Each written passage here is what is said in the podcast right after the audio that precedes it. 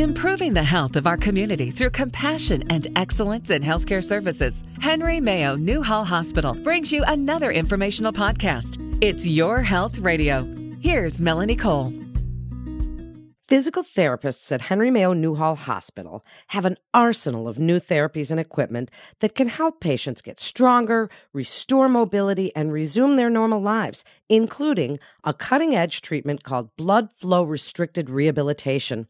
My guest today is Marina Stockton. She's a physical therapy supervisor at Henry Mayo Physical Therapy.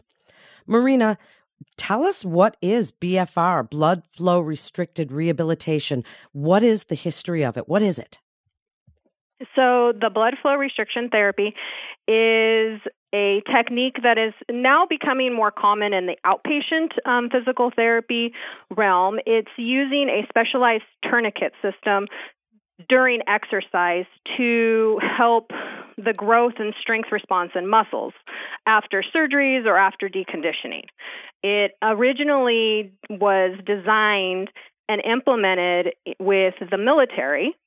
They've been using it since about 2010 with their uh, limb salvage patients and amputation patients that they were having difficulty getting these people strong enough to move forward. And they found that when you restrict blood flow during exercise, you actually create a hypertrophy effect similar to what you get when you do heavy lifting. Tell us how that works. How do you get that hypertrophy effect? So they're still trying to determine the different causes of it. Um, what they're suspecting, some of the theories out there is that when you're reducing the blood flow to the muscle groups below the tourniquet, that we are seeing increase in fiber type recruitments. There's a metabolic uh, accumulate effect. There's activation of muscle protein synthesis, and then there's cell swelling. All of those things help to grow the muscle. It allows for a muscle to get stronger under low loads of weight. Wow, that's so cool. Tell us what kind of conditions can it help and what areas of the body do you use it most often? So it can help a variety of different conditions. It can we're seeing it most commonly right now in our um, in our clinics with our post-op patients, most particularly um, patients who have had ACL reconstruction, um, meniscus uh, ankle surgeries. Um, we've seen it and we are using it with our shoulder surgeries. Uh, a little bit with our elbow um, patients that have either had an injury to the elbow or have had surgery. And so we're seeing it, it, it, kind of across across the board for different things. We are starting to use it with some of our geriatric population for those who are really deconditioned and have a lot of problems doing heavy weight bearing exercises, squats, lunges, those type of things that help the muscles in our legs get stronger, but they can't tolerate them because it's painful. So this gives us an opportunity to do those types of exercises that are easy on their joints, but they still get the benefits of the strengthening. Can it even help athletes and be a revolutionary tool to decrease the time that it takes to return to a sport post-operatively if they've had as you say ACL repair or reconstruction? Is it working good for athletes? Yeah, it is, and I know that they are probably using it in a lot of the sports performance realms um, because it's it's the response is immediate. You're going to see after you do it the first time, you see the muscles get the muscles getting larger. That cell swelling, you actually physically see it happen. So those effects that take so long when we're doing you know heavy lifting are actually much quicker with the BFR. And before we discuss who is a candidate and who isn't, and I told you, Marina, that I am an exercise physiologist, is there a concern among physical therapists in the industry that this could be a misused technique, that bodybuilders or people like that might misuse this technique? And, and if so, what do you think of that? Yeah, I think that's one of the concerns that we have probably across our profession. And we want to really make sure that people understand this is something you need to go to someone who has been trained to use it. So the particular system we use is, you know, the the, the machine is done so that it is safe. You know, there is precautions in the machine so that things are not going to go wrong. You will see bodybuilding, and if you've ever been in the gym, occasionally you see people that have attempted other sorts of restricting blood flow, tying things around muscles to create a similar effect. And they're just, you know, there's no way to really monitor how much blood flow is going through or not going through, and that can be dangerous. So there is that concern, um, but at least for what we're using in clinic, the system is very safe. So then you mentioned geriatric patients, and we spoke about athletes. Who is not a candidate for this type of technique? Who who would you say is at a high risk, and you just wouldn't do it with them? it's anybody who's going to come in, whether young or old, that have had any um, issues with, um, you know, uh, blood clots in their legs before, any sort of circulation or per- peripheral vascular compromise, um, any issues with like sickle cell anemia, um, ex- infections, any kind of tumor or cancer below the tourniquet, open um, fractures. We don't want to do this on anybody who is fresh out of surgery. Um, we want to try and make sure that we're avoiding this with people who have any type of clotting issues um, any skin grafts that are down below um, the points of where we're applying the tourniquets, um, vascular grafting, severe hypertension, crush injuries, and, and any post traumatic lengthy, like hand reconstruction, we try to stay away from using it. What's the special education you need to do this technique?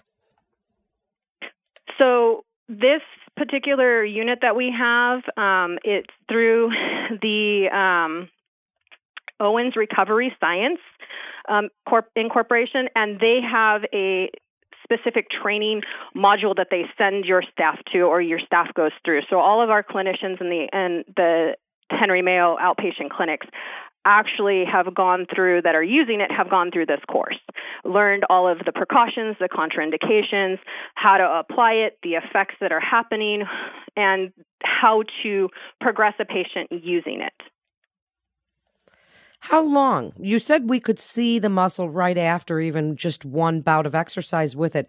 How long do you use it? How long does it take to see results that that carry over? You're looking for the carryover. We have seen it as quick as a couple of weeks using it two or three times out of the week. Um, but for, say, for instance, somebody who's had an ACL reconstruction and we're really using it um, for to help with their quadriceps muscle um, to get that strong again, we can use it for upwards of six to eight weeks, just depending on the type of exercises that we're doing and where they're at in their actual rehab process. So if we start it early, um, you know, they may use it for you know anywhere from six weeks to eight weeks. Uh, for if we're starting it later in it, it may not be as long. Marina, tell us what kind of results you've seen when you've been using it. I have seen actually some really positive changes with we've obviously with our post-op our young athletic population they respond really quick with it. They like the new and hip kind of stuff so they really buy into it. But where i'm really excited in seeing the changes has been in my geriatric population with patients who we have struggled on and off trying to get them stronger. Now having used it they're able to see this strength, this muscle start to come back that they haven't seen in years.